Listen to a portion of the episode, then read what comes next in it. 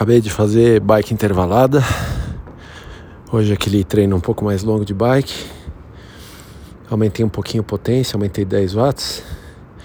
Então variando de 160 a 260 watts, num tempo mais longo. 54 minutos o treino total. Em termos de esforço, os 10 watts não pegaram muito não, embora é um treino duro esse.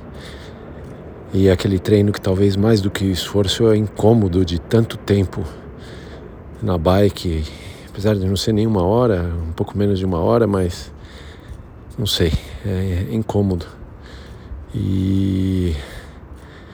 Mas foi bem, tá um frio do caramba, então não deu pra suar tanto.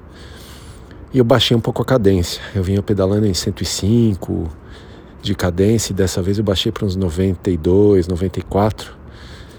Talvez isso deixe o treino mais tranquilo também. Não sei, acho que não deveria afetar a potência, mas é mais tranquilo, ir numa cadência um pouco mais baixa.